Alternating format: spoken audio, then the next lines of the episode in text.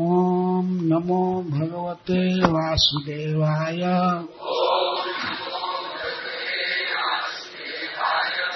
ॐ नमो भगवते वासुदेवाय। ॐ नमो भगवते वासुदेवाय।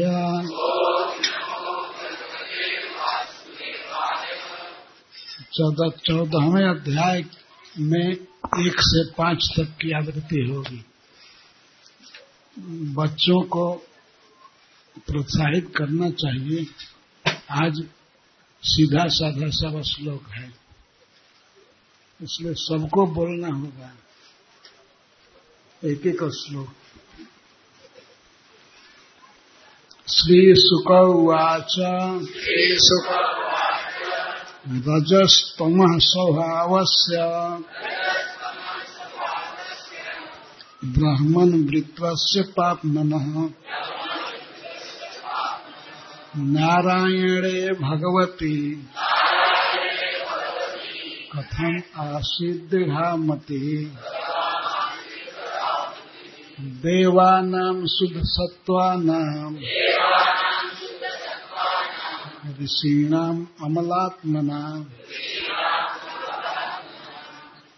भक्तिर्मुकुन्द चरणे न प्रायणोपजायते रजो भी समसंख्याता। है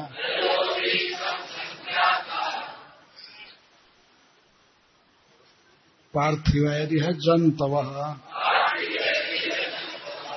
तेषाम ये केश नेहन्ते श्रेयो वै मनुजादय। प्रायो मुमुक्षवस्तेषाम् केचनैव द्विजोत्तमा मुमुक्षूणाम् सहस्रेषु। कश्चिन्मुच्येत सिद्ध्यति। मुक्तानामपि सिद्धानाम्। नारायणपरायणः। सुदुर्लभः प्रशान्तात्मा। कोटिस्वपी महामुने। इसका तात्पर्य भी पढ़ना है। हिंदी कौन अच्छा से पढ़ सकते हैं? इसको पढ़ना है। ऐसे पढ़ना है कि प्रवचन हो रहा है, इसलिए प्रभुपाद जी प्रवचन किए हैं, क्योंकि डेक्टा फ़ोन में वे प्रवचन करते थे। तो पढ़ना चाहिए ऐसे कि प्रवचन हो रहा है, घबराना नहीं चाहिए, जल्दी जल्दी नहीं पढ़ना चाहिए। पाँचवें श्लोक का और सब लोग पांचवा श्लोक ही पढ़िए।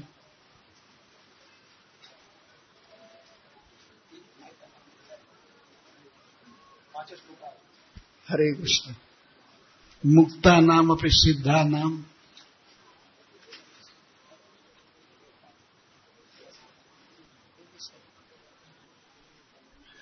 मुक्ता नाम मुक्त पुरुषों में से। ये आवृत्ति करनी है पहले। मुक्तानामपि सिद्धानाम नारायण परायणः। सुदुर्लभ प्रशान्तात्मा कोटिष्वपि महामुने।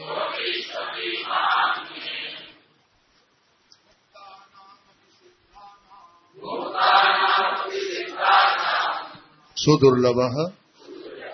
अत्यंत दुर्लभ है। कठिनाई से प्राप्त होता है। प्रशांत, परम शांत। आत्मा, जिसका मन कोटिश्व करोड़ों में से अपि भी। महामुने, हे परम साधु, अनुवाद शिल प्रभुपाद द्वारा। प्रभुपाद की, हे परम साधु लाखों मुक्त तथा मुक्ति के ज्ञान में, पूर्ण पुरुषों में से कोई एक भगवान नारायण अथवा कृष्ण का भक्त हो सकता है। ऐसे भक्त जो परम शांत हों, अत्यंत दुर्लभ हैं।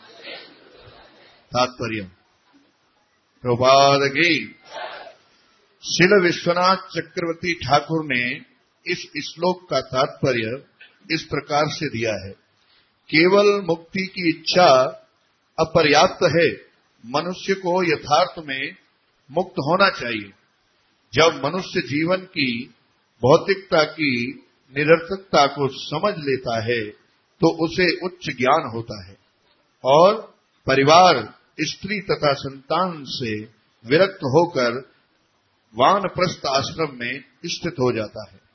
मनुष्य को चाहिए कि वह अग्रसर होता हुआ संन्यास पद को प्राप्त करे, जिससे भौतिक जीवन में फिर से गिरकर कष्ट ना उठाना पड़े। यद्यपि मनुष्य मुक्त होने की आकांक्षा करता है, किंतु इसका अर्थ यह नहीं है कि वह मुक्त हो गया। कोई विरला ही मुक्त हो पाता है, निसंदेह। अनेक लोग मुक्त होने से, मुक्त होने के उद्देश्य से संन्यास ग्रहण करते हैं, किंतु अपूर्ण होने के कारण वे पुनः स्त्री, भौतिक कार्यकलापों और सामाजिक कार्य आदि के प्रति आसक्त हो जाते हैं। भक्ति से रहित ज्ञानी, योगी तथा कर्मी अपराधी कहलाते हैं। श्री चैतन्य महाप्रभु का कथन है मायावादी कृष्ण अपराधी, जो ये सोचने के स्थान पर कि प्रत्येक वस्तु श्री कृष्ण है, ये सोचता है कि माया ही सब कुछ है, वो अपराधी कहलाता है। यद्यपि मायावादी कृष्ण के चरणारविंद के प्रति अपराधी हैं, किंतु तो भी उनकी गणना सिद्धों में की जा सकती है।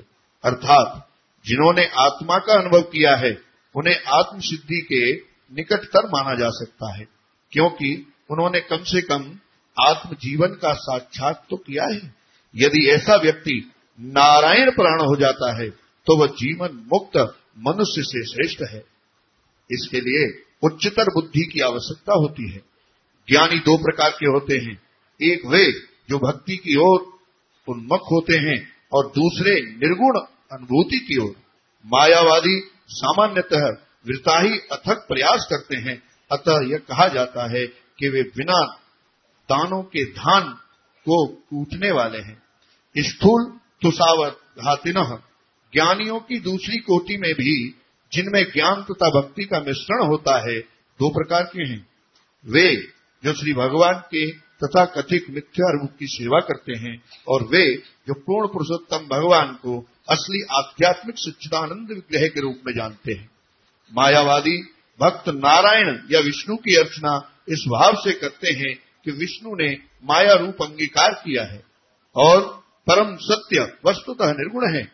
किंतु शुद्ध भक्त यह कभी भी नहीं सोचता कि विष्णु ने माया का शरीर स्वीकार किया है। वर्ण उसे यह पता रहता है कि यदि आप परम सत्य ही परम पुरुष हैं, ऐसा भक्त वास्तव में ज्ञानी है। वह कभी भी ब्रह्म तेज में सदाकार नहीं होता। जैसा कि श्रीमद भागवतम में दसवें स्कंद के दूसरे अध्याय के तीसवें श्लोक में कहा गया है ये अंते विंदाश्च विमुक्ता मानिना। स्तवयस्त भावा दिव्य शुद्ध उदय आरूह्य कृष्णेण परम पद तथा पतंत्य धुवना जतयुष्मदन्वय हे ईश्वर, जो आपने आपको, जो अपने आप को मुक्त समझते हैं, किंतु भक्ति से रहित हैं, उनकी बुद्धि विमल है। भले ही वे तपस्या के द्वारा मुक्ति के परम स्तर को प्राप्त कर लें, किंतु वे इस संसार में दोबारा अवश्य गिरेंगे, क्योंकि वे आपके चरण कमलों की शरण में नहीं आते।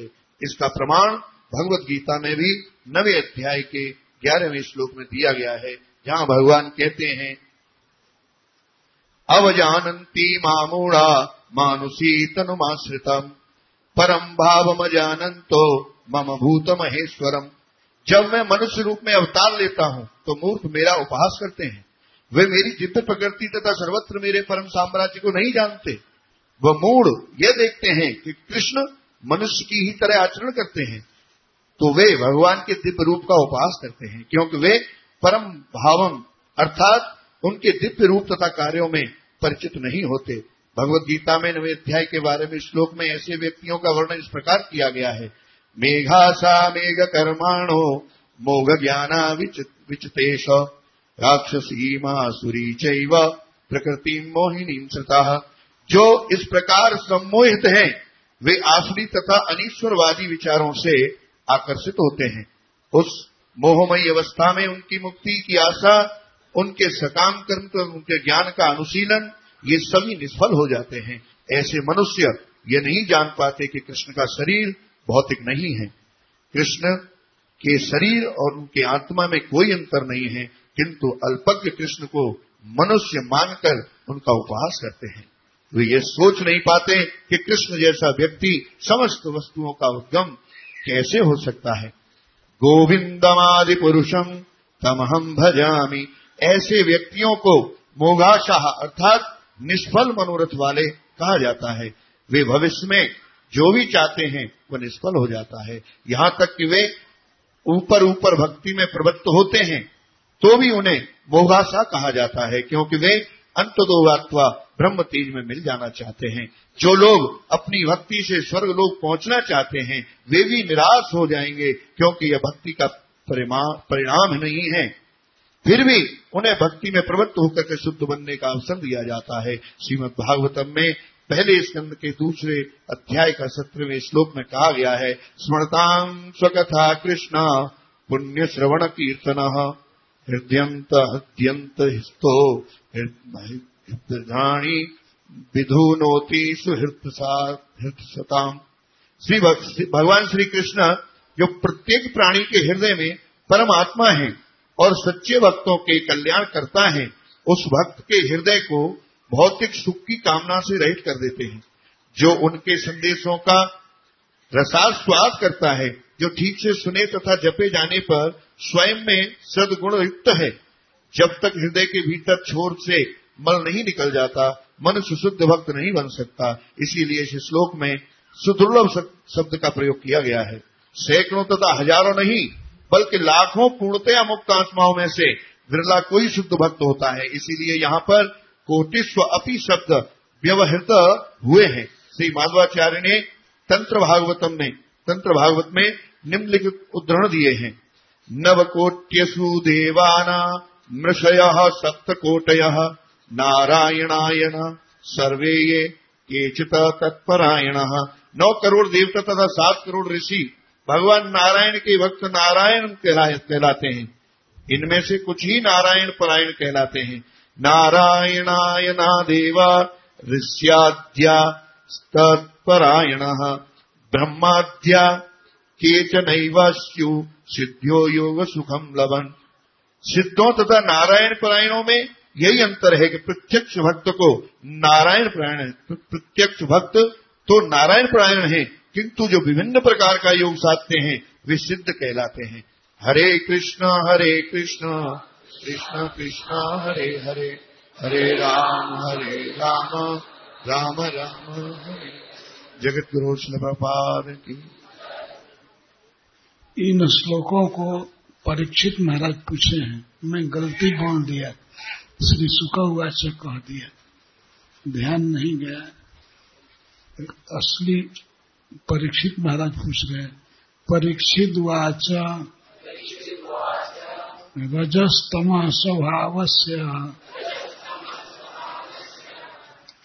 ब्राह्मण वृत्र से पाप मना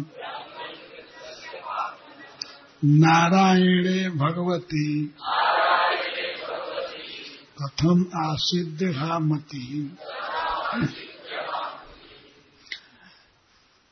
मृत्रासुर की कथा को सुन करके महाराज परीक्षित सुखदेव गोस्वामी से पूछते हैं कि रजस्तम स्वभाव से जिसका रजोगुणी तमोगुणी स्वभाव था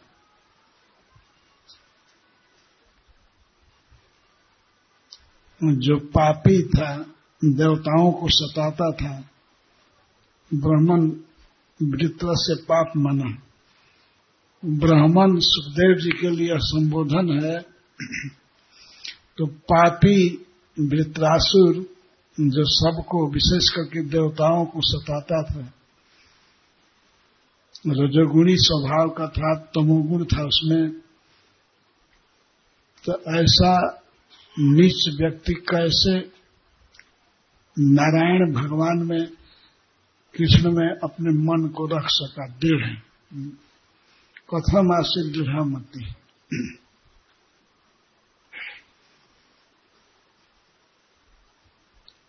इस प्रकार की भक्ति तो देवताओं में भी नहीं है। देवा नाम शुद्ध, सत्वा नाम, देवता लोग शुद्ध शुद्ध अंतकरण के होते हैं। उनका हृदय पवित्र होता है। शुद्ध सत्वा नाम। और ऋषिणाम चामलात्म नाम और ऋषि मुनि, ये सब अमल हृदय वाले होते हैं। अमल आत्मा, जिनके मन में मल नहीं रहता है। मन का मल क्या है? चंचल होना, यहाँ से वहाँ घूमना है। लेकिन जो ऋषि मुनि हैं उनका मन एकाग्र रहता है।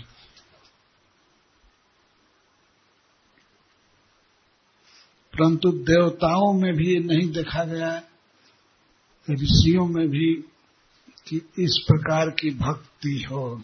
जैसे वृत्रासुर में। वृत्रासुर ठीक उल्टा स्वभाव का था, रजोगुणी था, रजस्तम स्वभाव से। जिसमें रजोगुण होता है, वो व्यक्ति केवल कमाने पर, पैसा कमाने, कर्म करने पर लगा रहता है।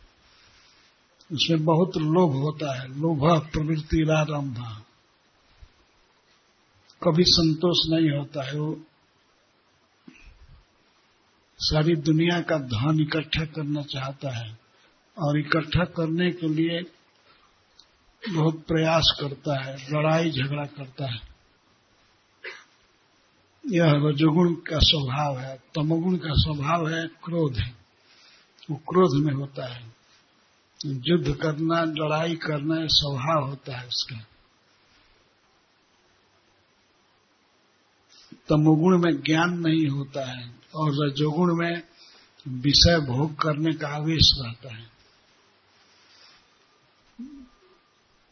इस प्रकार दैत्य वंश में जन्म लिया हुआ वृत्रासुर रजोगुण से परिपूर्ण था, तमोगुण से भरा हुआ था तो उसमें कैसे भक्ति उत्पन्न हो गई?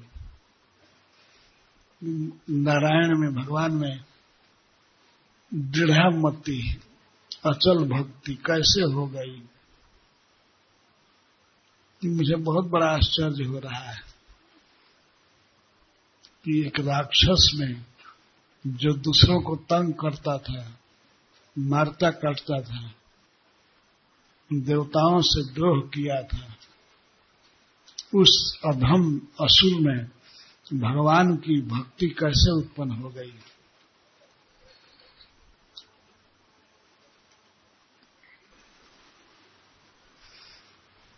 महाराज परीक्षित कहते हैं कि इस संसार में अनंत जीव हैं।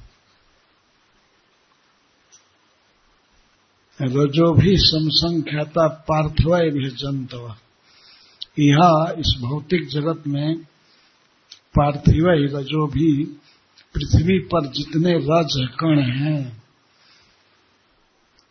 उतने जीव हैं। पृथ्वी पर कितना रज है, केवल धूली धूली है। इसको गिना नहीं जा सकता। पर इस भौतिक जगत में जीव कितने हैं? पार्थिव ही रजो भी सम संख्याता पृथ्वी के धूली की, की जितनी संख्या हो सकती है उतने जीव हैं। अर्थात अनंत हैं गिना नहीं जा सकता।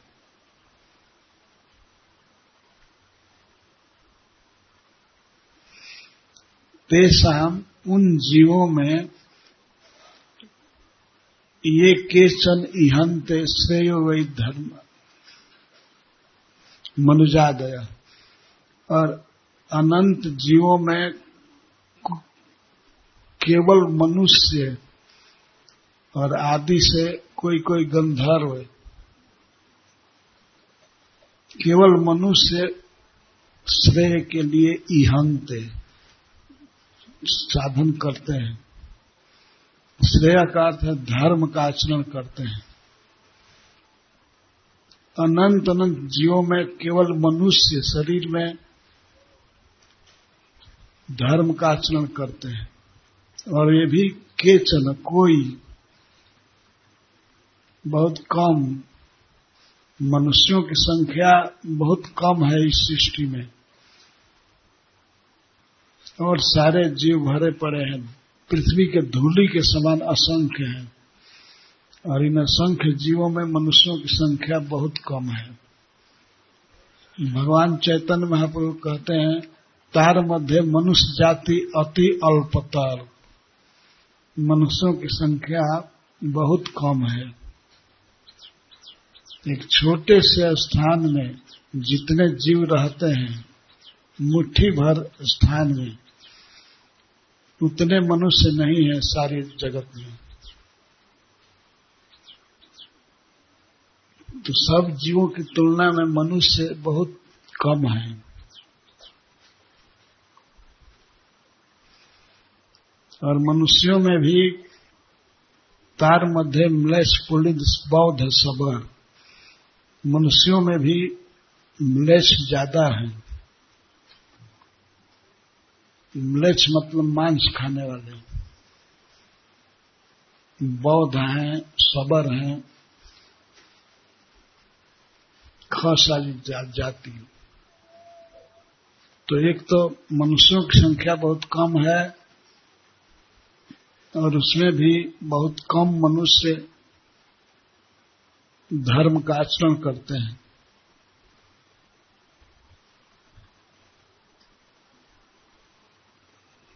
अधिकांशतः क्रिश्चियन हैं, मुसलमान हैं, इस संसार में भरे पड़े हैं लोग। और बहुत कम लोग वेद को मानते हैं। और वेद को मानते हैं, लेकिन मुख है, मुख से वेद मानते हैं। कहते हैं, हम वेदानुयायी हैं, वेद के अनुसार चलने वाले हैं, लेकिन वेद निषिद्ध पाप करे, धर्म नहीं करे क्योंकि वेद में जो मना किया गया है, उन सारे पापों को करते हैं। धर्म पर केयर नहीं करते हैं। ये सनातन धर्मियों के विषय में चैतन्य महाप्रभु कहते हैं। कहते हैं कि वेद हम मानते हैं, लेकिन वेद के अनुसार चलते नहीं हैं। केवल मुख से वेद मानते हैं। तो इस तरह से परीक्षित महाराज कह रहे हैं कि इस संसार में बहुत कम लोग भक्ति कर पाते हैं।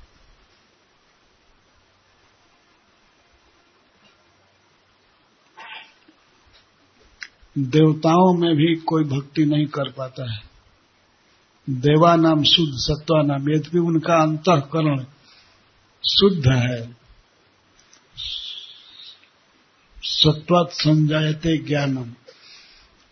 शुद्ध मन होता है तो ज्ञान होता है। ज्ञान है देवताओं को और ऋषियों को। अमलात्मा है, उनका मन मल से रहित है। शुद्ध है, लेकिन वहाँ भक्ति नहीं है।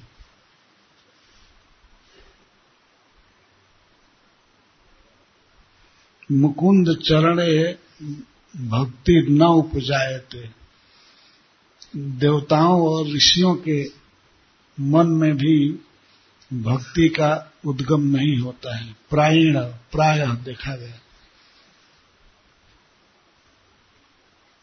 बहुत दुर्लभ है भक्ति।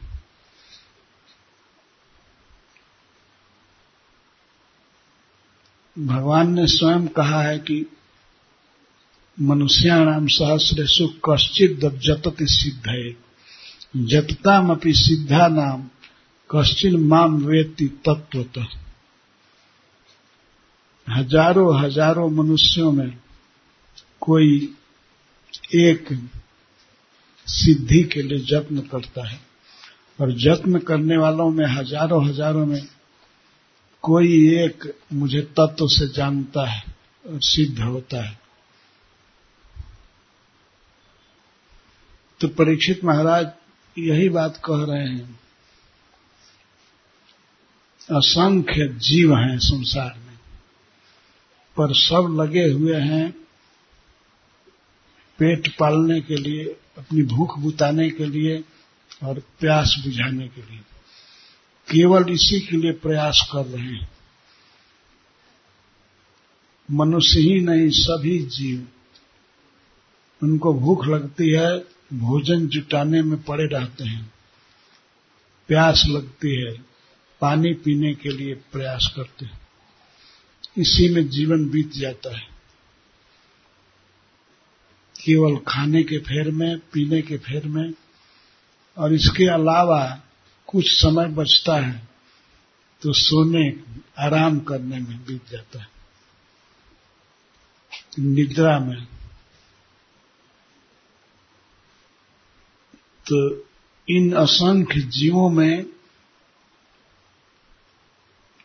कुछ मनुष्य, बहुत कम, ये केचन श्रेय इहंते अपने कल्याण प्राप्ति के विषय में यत्न करते हैं। ऐसे इनकी संख्या बहुत कम है, जो अपना कल्याण करना चाहते हैं। केचन शब्द से ये तात्पर्य कुछ ही कतिपय मनुष्यों में कुछ ही लोग धर्म का आचरण करते हैं। धर्म के द्वारा वे अर्थ कमाना चाहते हैं, अर्थ से अपना शरीर चलाना चाहते हैं तो केवल देह में ही आसक्त है ऐसे मनुष्य। एक तो मनुष्यों की संख्या बहुत कम है। जीव अपार हैं, अनंत हैं। उन जीवों में मनुष्यों की संख्या बहुत कम है। और कम संख्या में होते अभी बहुत कम मनुष्य, कुछ ही मनुष्य धर्म का आचरण करते हैं। और उसमें भी उन हज़ारों हज़ारों धर्म का पालन करने वाले लोगों में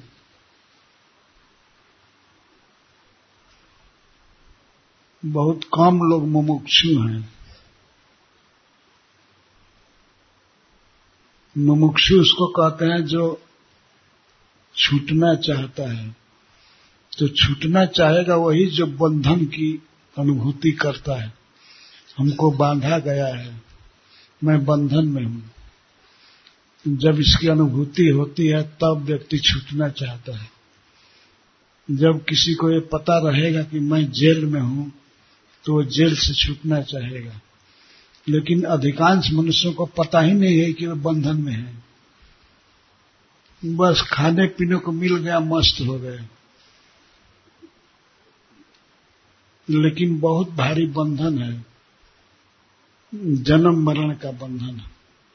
हम बार बार जन्म लेंगे बार बार मरेंगे। तो यदि सौभाग्य से किसी को इसकी अनुभूति होती है, ज्ञान होता है कि मैं वास्तव में जन्म मृत्यु के बंधन में पड़ा हूँ तो वह व्यक्ति छूटना चाहेगा, छूटने का प्रयास करेगा। उसको मुमुक्षु कहते हैं। तो इस अनंत जीव मैं, इस जगत में मनुष्यों की संख्या बहुत कम है। तो मनुष्यों में धर्म का आचरण करने वाले बहुत कम हैं। और उनमें भी मुमुक्षु बहुत कम है। जो छूटना चाहते हैं। जन्म मृत्यु से पार होना चाहते वे समझते ही नहीं है कि मैं जन्म मृत्यु में हूँ।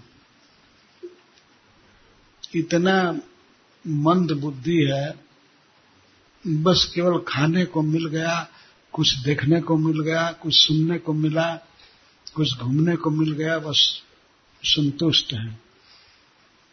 ऐसे बकरे की तरह, जिसको कसाई ले जा रहा है, हत्या करने के लिए, बूचर ले जा रहा है और उस बकरे के पास घास रख दे हरी हरी घास, वो निश्चित खाएगा। कुछ भी चीज़ दे दे, खाएगा। ये नहीं जानता है कि दूसरे ही क्षण हम पर छुरी चलने वाली है। लेकिन वो बकरा जान भी जाए तो क्या करेगा? भाग नहीं सकता। लेकिन मनुष्य को ज्ञान है कि हमारी मृत्यु होगी मृत्यु के बाद फिर जन्म होगा बार बार जन्मना पड़ेगा, मरना पड़ेगा। तो यह ज्ञान जिसको हो जाता है, वो इससे छूटना चाहता है। जन्म मृत्यु से पार होना चाहता है। तो उसे मुमुक्षु कहते हैं। तो मनुष्य समाज में मुमुक्षु बहुत कम लोग हैं।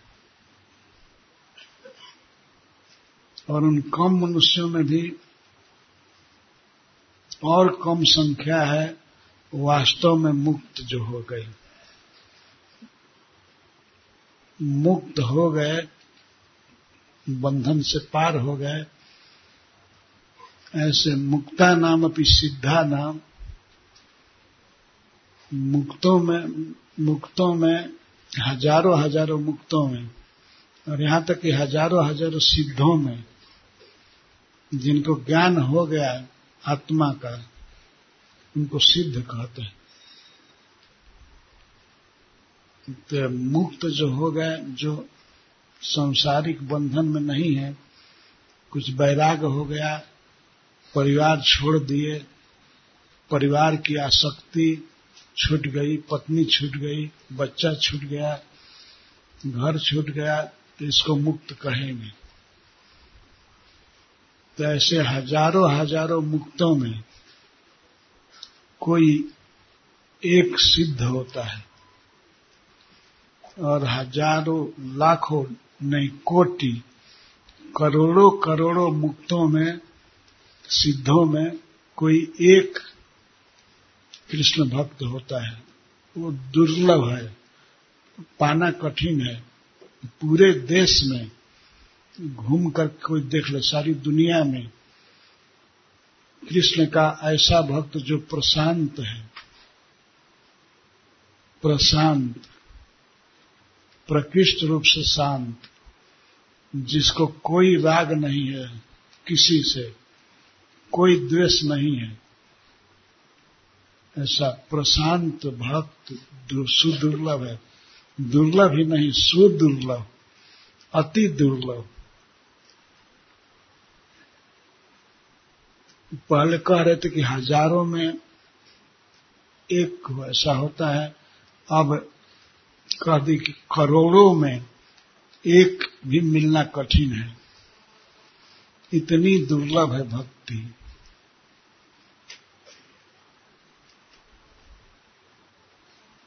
संबोधन कर रहे हैं कि हे महामुने, आप सब जानते हैं कि कोटि कोटि सिद्धों और मुक्तों में भी एक कृष्ण भक्त मिलना कठिन है, सुदुर्लभ है। तो मानो सुखदेव जी पूछ सकते हैं, आपका प्रश्न क्या है? वही प्रश्न पूछ रहा हूँ। ये कह रहे हैं कि वृत्रस्तु सब कथम पाप सर्वलोकोपतापन इथन दृढ़मति कृष्ण आशित संग्राम उलबड़े। मैं ये पूछ रहा हूँ कि वृत्रासुर तो बहुत बड़ा पापी था। उसका हृदय अशुद्ध था। वो माया में था। बहुत घोर था, कठोर था, क्रूर था। सर्व लोकोपतापना सभी लोगों को दुख दे रहा था। लेकिन इथम दृढ़मति ऐसी दृढ़ भक्ति कृष्ण कृष्ण में, वो भी संग्राम में उलबड़े, भयंकर युद्ध स्थल में कैसे हुए? इतना भयंकर युद्ध हुआ देवताओं के साथ, और युद्ध के समय भी उसकी मति अविचल रही कृष्ण में, ये कैसे हुआ? तो हमको उल्टा लग रहा है। आप इसका समाधान कर सकते हैं, आपको ज्ञान है।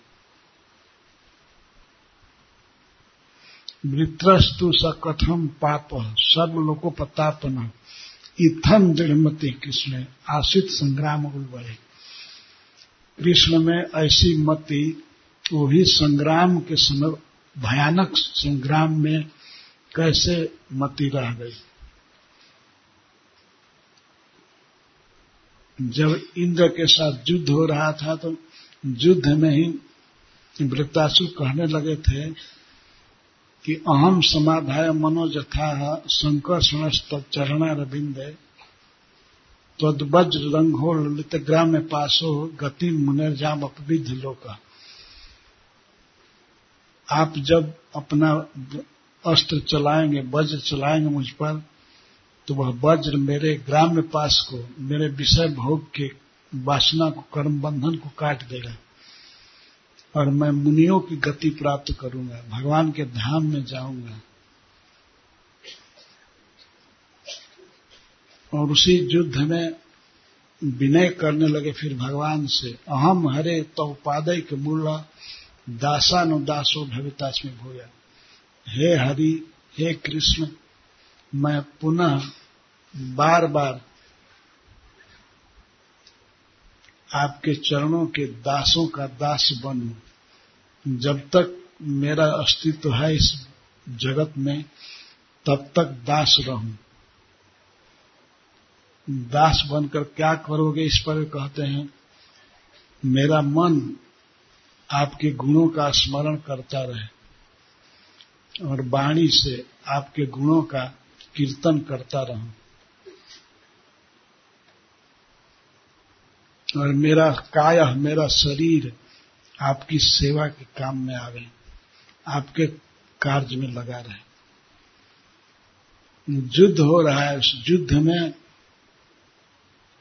भगवान से ऐसी प्रार्थना, ये विचित्र बात है। भगवान को अपने सामने अनुभव करके वो कहते हैं मैं स्वर्ग मैं ध्रुव लोक नहीं चाहता हूँ। न नाक पृष्ठम, न पार में ब्रह्मा का लोक भी नहीं चाहता हूँ। न सार्वभौम और न संपूर्ण पृथ्वी का राज्य चाहता हूँ। न रसाधिपत्यम और न रसातल की संपत्ति, पृथ्वी के नीचे की संपत्ति भी नहीं चाहता। मैं योग सिद्धि भी नहीं चाहता, यहाँ तक कि मैं मोक्ष भी नहीं चाहता। चाहता हूँ केवल आपकी सेवा। आपको छोड़ करके मैं और कुछ नहीं चाहता। और तीन दृष्टांत द्वारा प्रार्थना कर। रहे हैं जैसे पक्षियों के, जैसे पक्षियों के बच्चे पंखहीन होते हैं जैसे पंखहीन बच्चे माँ की प्रतीक्षा करते हैं। माँ कहीं से उड़ कर आएगी, कोई चारा लेकर आएगी, कोई कीट पतंग पकड़ करके आएगी तो मुझे खिलाएगी। तो जैसे पक्षियों के पंखहीन बच्चे अपने माँ की प्रतीक्षा करते हैं, और जैसे गाय का छोटा बच्चा गोस्वामी के द्वारा खूंटे में बंधा हुआ है अपने माँ की प्रतीक्षा करता है दूध पीने के लिए और रोता रहता है। पर बंधन में है, छूट नहीं सकता। उसी प्रकार से मैं कर्म बंधन में हूँ।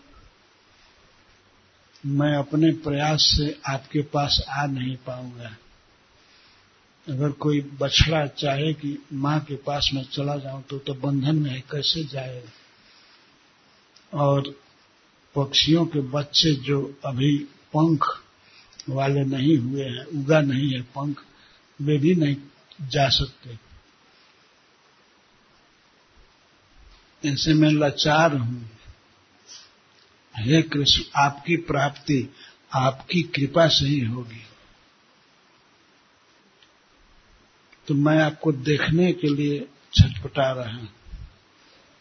ताम दिदृक्षते आपको देखने के लिए मैं ललायित हूँ। फिर उनके मन में आया कि, अरे, ऐसा मनोरथ मैं कर रहा हूँ। ये तो कभी सफल नहीं होगा। मैं तो अधम हूँ, मैं पापी हूँ, असुर हूँ। तब अंत में प्रार्थना करते हैं, ममोत्तम श्लोक जने सख्यम। हे उत्तम श्लोक, आपके भक्तों के साथ मेरा सख्य हो, मेरी मित्रता हो। अर्थात मैं बार बार जन्म लूँगा इस संसार में, चूँकि असुर हूँ। लेकिन मैं जहाँ भी जन्मू, वहाँ आपके भक्तों के साथ मेरी मित्रता हो। यह है, आप हमें दीजिए। इस श्लोक में नाथ कह रहे हैं वितरास आप स्वामी हैं, मेरा हक है आपसे मांगने का। सेवक की इच्छा को पूरा करना आपका धर्म है। आप नाथ हैं, जगन्नाथ हैं। तो मैं पहले से ही बहुत आसक्त हूँ देह में आत्मज में, पत्नी में। फिर मैं आसक्त न रहूँ उनमें। किसी में हमारी आसक्ति न हो। हमारी आसक्ति आपके भक्तों में रहे। उन्हीं के साथ रहूँ, उन्हीं में हमारा मन रहे, चेतना रहे। हमारे पास जो कुछ है, केवल भक्तों को समर्पित रहे। और किसी में मेरी आसक्ति न हो, इतना वर दीजिए। ये सब प्रार्थना युद्ध स्थल में हो रही थी। तो इसको कथा में परीक्षित महाराज सुने हैं तो इसीलिए पूछ रहे हैं कि इथम दृढ़मति कृष्ण आश्रित संग्राम उल्बणे, उल्बण रण में भयानक युद्ध में इस प्रकार की अचल मति कैसे रह गई? ये बहुत सुंदर प्रश्न है। इसके बाद सुखदेव गोस्वामी बहुत प्रसन्न हुए और उत्तर दिए। भागवत में यदि कथा को ठीक से सुना जाए तो प्रश्न पूछने की कोई ज़रूरत नहीं पड़ेगी। प्रश्न बार बार पूछा गया है बीच बीच में। आजकल तो प्रश्न पूछने की परिपाटी है। ये खराब करते हैं समय को। कोई फ़ायदा नहीं। हमको इस बात से बहुत घृणा है। बेकार प्रश्न पूछते हैं कोई कोई। जैसे दिल्ली में मैं प्रवचन किया तो एक व्यक्ति झूठ बोला, कहा, एक स्त्री को उसका पति मार पीट करके कहा कि मंदिर में मत आओ और जप नहीं करने देता है तो उसकी कैसे सेवा की जाएगी? हमको लगा कि ये झूठ बोल रहा है। मेरे मन में था कि पूछो कि कौन मंदिर? और कौन स्त्री, कौन पुरुष? लेकिन सभा में उसकी बेजती होती, मैं नहीं पूछा। लेकिन ऐसे फालतू प्रश्न करते हैं।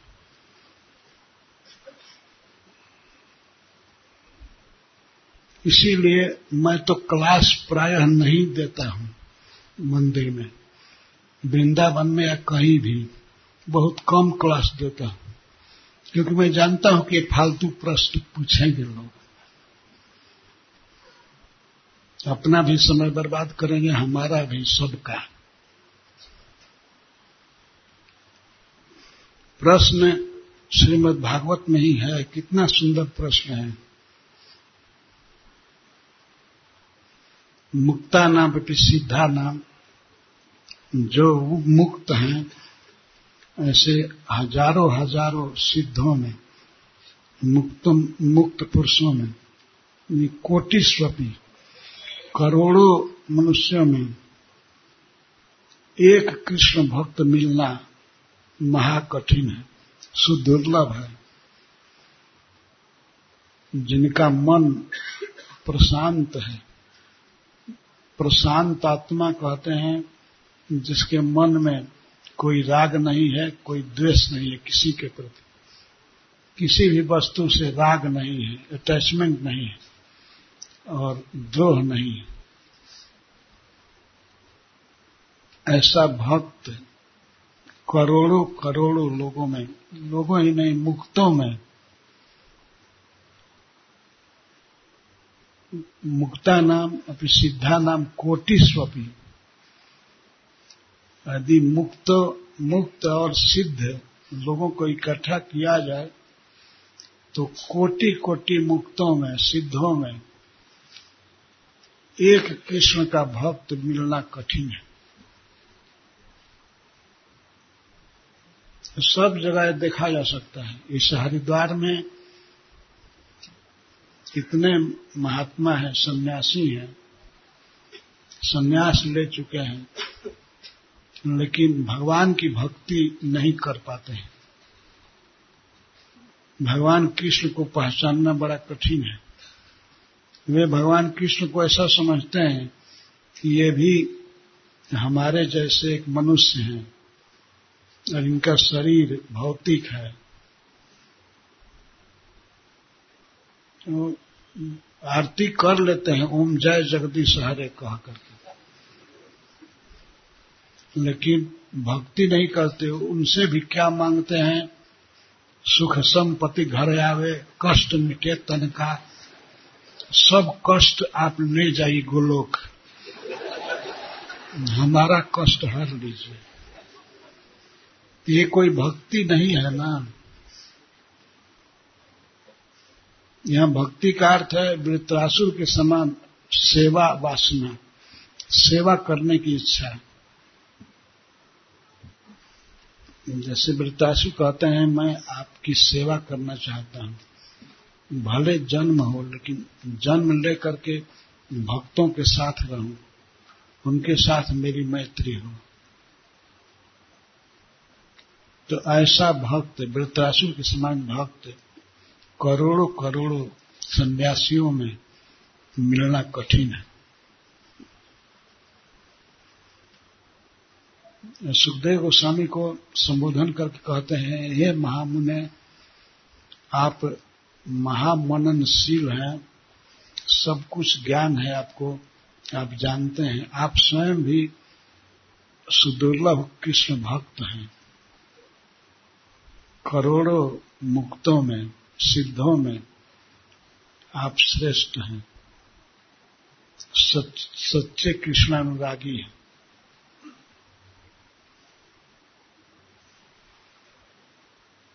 भक्ति में सेवा और स्नेह बहुत ज़रूरी है। इसीलिए शिल प्रभुपाद जी इसको डिवोशनल सर्विस कहते हैं। स्नेहमयी सेवा। जैसे माँ सेवा करती है बच्चे की। कोई रूटीन से नहीं या कोई सरकार के अनुशासन से नहीं। अपने हृदय की लालसा से सेवा करती है। बच्चे को नहलाती है, सुलाती है, दूध पिलाती है, खिलाती है तो उसमें स्नेह ही मुख्य कारण है।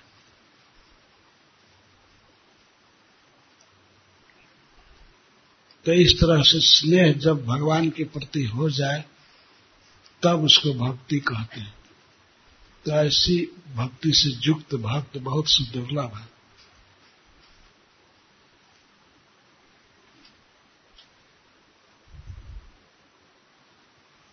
पहले शब्द का प्रयोग कर रहे थे सहस्रेशु। हज़ारों हज़ारों में एक मिल जाएगा। ये जैसे हज़ारों मुमुक्षुओं में कोई एक मुक्त मिल जाएगा और हज़ारों मुक्तों में कोई एक सिद्ध मिल जाएगा। हज़ारों सिद्धों में और कोई आगे मिल जाएगा। लेकिन अब कह रहे हैं कि कोटि कोटि मुक्तों में, कोटि मतलब ये सौ लाख हुआ ना तो कोटि कोटि सिद्धों में एक कृष्ण का भक्त जो प्रशांत है, भगवान नारायण का सेवक है नारायण परायण, नारायण से स्नेह करता है, सेवा की वासना जिसको है, ऐसा भक्त मिलना कठिन है। ये नहीं कह रहे हैं कि हज़ारों में, करोड़ों में कोई एक है। करोड़ों में एक भी नहीं है, ये कह रहे हैं। मिलना कठिन है।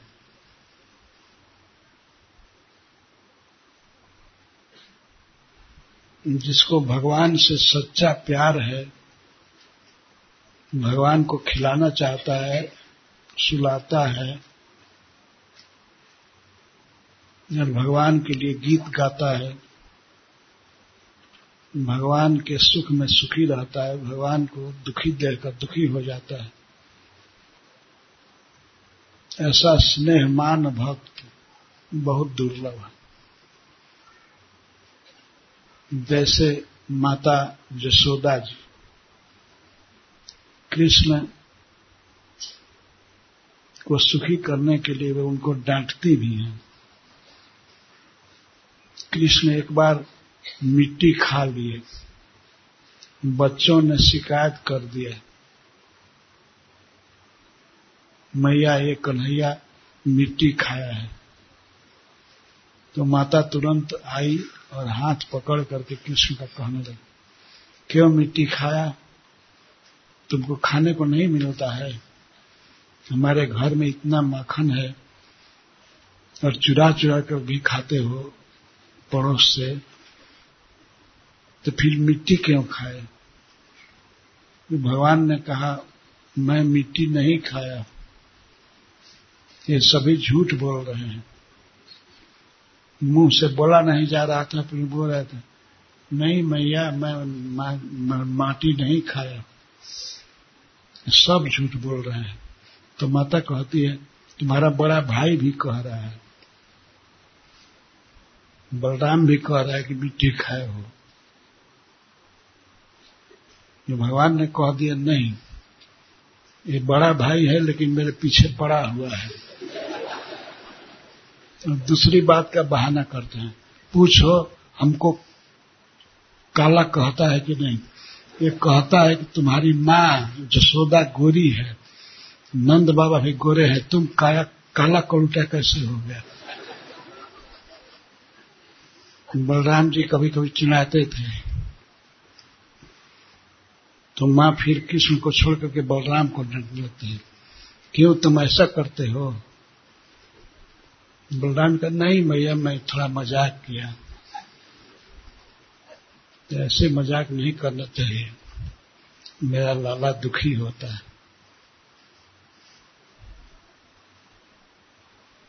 कृष्ण इतना कहने लगा कि ये मेरा विवाह भी नहीं होने देगा। पूछो इससे ये सब जगह कहता रहता है कि चोर है चोर है। माखन की चोरी करता है। मैं बड़ा फेर में पड़ा हूँ। कोई मुझे पसंद नहीं करेगा।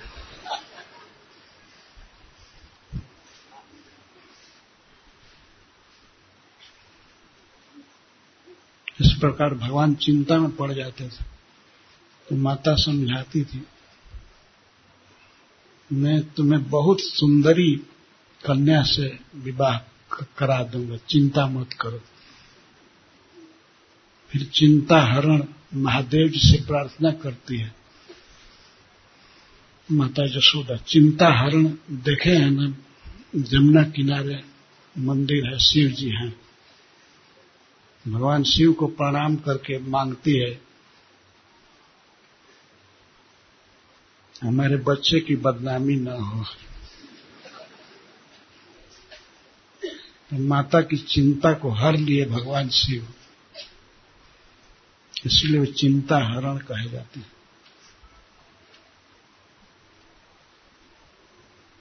यही सच्चा स्नेह है, भक्ति है। जैसे माँ जसोदा ने किया, सखाओं ने किया,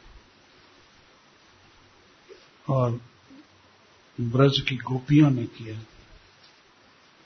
ऐसे इस प्रकार की भक्ति वाला भक्ति संसार में दुर्लभ है, अति दुर्लभ है।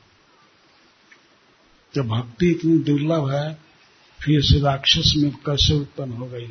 भक्ति राक्षस में, असुर में कैसे उत्पन्न हो गई यही प्रश्न है।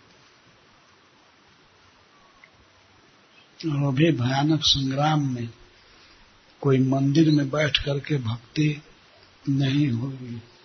मंदिर में भगवान के प्रति भाव आता है, ये तो स्वाभाविक है। अपने घर में भगवान के प्रति भाव आता है, ये भी स्वाभाविक है। लेकिन युद्धस्थल में उल्बण युद्धस्थल भयानक संग्राम भूमि में भगवान के प्रति भाव आवे, ये तो बहुत दुर्लभ है। तो भगवान कृष्ण का भक्त बहुत दुर्लभ है, कठिन है मिलना, करोड़ों करोड़ों में। तो फिर वृत्रासुर में कैसे भक्ति उत्पन्न हो गई?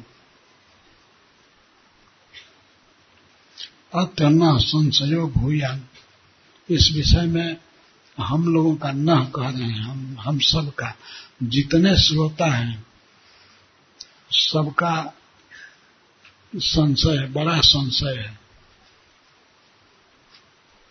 और सुनने के लिए कौतूहल है उत्साह है। श्रोतुम कौतूहलम प्रभु। हम आपका उत्तर सुनना चाहते हैं। उत्तर सुनने के लिए लालसा है, कौतूहल है कि क्या किया था वृत्रासुर कि इतना बड़ा भक्त हो गया। अगर कोई यह कहे कि वो इंद्र के भय से कृष्ण की शरण में चला गया तो यह बात ठीक नहीं है, क्योंकि यह पौर पौरुषेण समरे सहस्राक्षमत्व से वृत्तासुर इतना बड़ा वीर था कि अपने पराक्रम से, अपने पौरुष से, सहस्राक्षम, हज़ार आँख वाले इंद्र देव को संतुष्ट कर दिया। वो युद्ध में इंद्र को संतुष्ट कर दिया। तो उसके युद्ध कौशल से भगवान इंद्र प्रसन्न हो गए।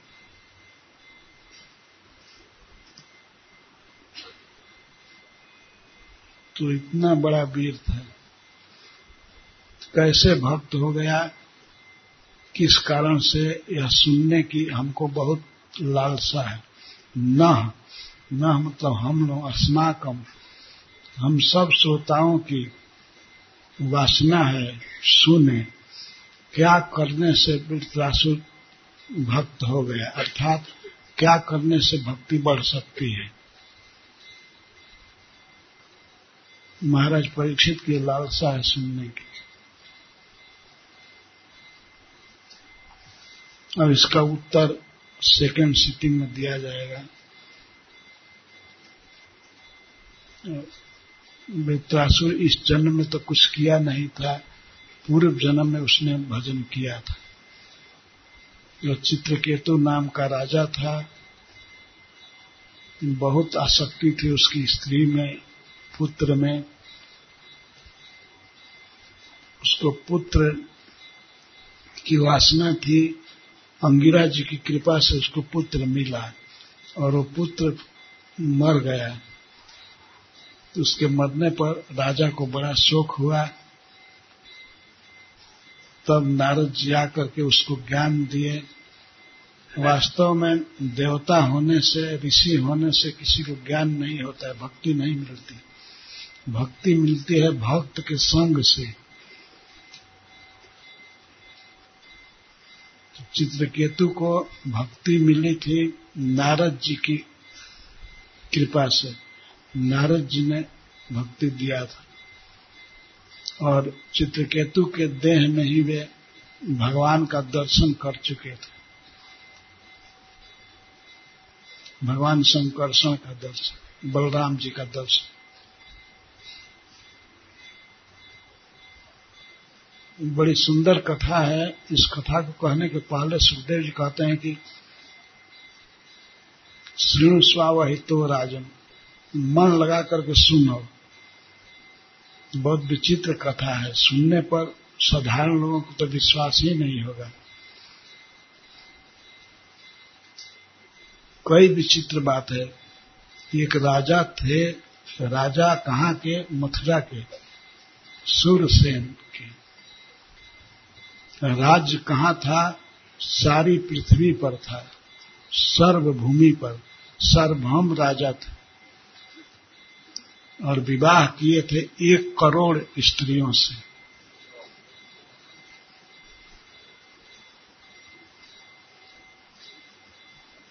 एक करोड़ स्त्रियों से क्यों विवाह किए? क्योंकि राजा संतान चाहते थे, पुत्र चाहते थे। लेकिन सब स्त्रियाँ दैव युग से बंध्या निकल गई, बांझ निकल गई। किसी से कोई पुत्र नहीं हुआ। तो अंत में अंगिरा जी राजा के घर पर आए। उनकी कृपा से एक पुत्र हुआ, एक रानी को। लेकिन अन्य रानियों को राजा के व्यवहार से दुख हुआ। वे जलने लगी। पुत्रवती के सौभाग्य से उन्होंने जहर दे दिया, बच्चा मर गया। राजा बहुत शोक में पड़ा है। तब नारद जी आकर के बच्चे को जिला करके ज्ञान दिलवाए। बच्चा स्वयं कहा, मैं कई बार जन्म लिया हूँ। कौन मेरा पिता है, कौन मेरी माँ है? ये सब झूठा झमेला है। कोई किसी की माँ नहीं है, कोई किसी का बाप नहीं है। वो मरा हुआ बच्चा जी करके बोल रहा है, नारद जी की कृपा से। यह सुन करके राजा को वैराग्य हुआ। फिर नारद जी से प्रार्थना करके उन्होंने मंत्र लिया, ज्ञान लिया। जमुना जी में जाकर के स्नान किया, राजा ने फिर घर से निकल गए। उनको सात दिन पानी पी करके उन्होंने भजन किया, केवल पानी पी करके। राजा होते हैं, जबकि हज़ारों सेवक उनके थे। लेकिन राजा नारद जी की बात मान करके भगवान कृष्ण का मंत्र जपने लगे और केवल पानी पीते थे। सात दिन में ही वे सिद्ध हो गए। तो उन्हें भगवान शेष का दर्शन हुआ, संकर्षण देव का भगवान ने अपने श्रीमुख से उनको ज्ञान दिया। तो यही सब बात आएगी। राजा चित्र के चित्रकेतु पूर्व जन्म में भक्ति किए थे। इस जन्म में तो वे राक्षस थे। केवल मार काट करते थे, कुछ नहीं किए। लेकिन भक्ति अव्यय है। पूर्व जन्म में क्यों ही भक्ति कभी खत्म नहीं हुई, बढ़ती ही गई। तो ये बड़ा सुंदर इतिहास है। इसको कहते हुए सुखदेव गोस्वामी कहते हैं कि मैंने इसे व्यास देव से सुना है। नारद जी से सुना है और देवल ऋषि से सुना है। ये झूठी मेरी कल्पित कथा नहीं है। बिल्कुल सत्य इतिहास है।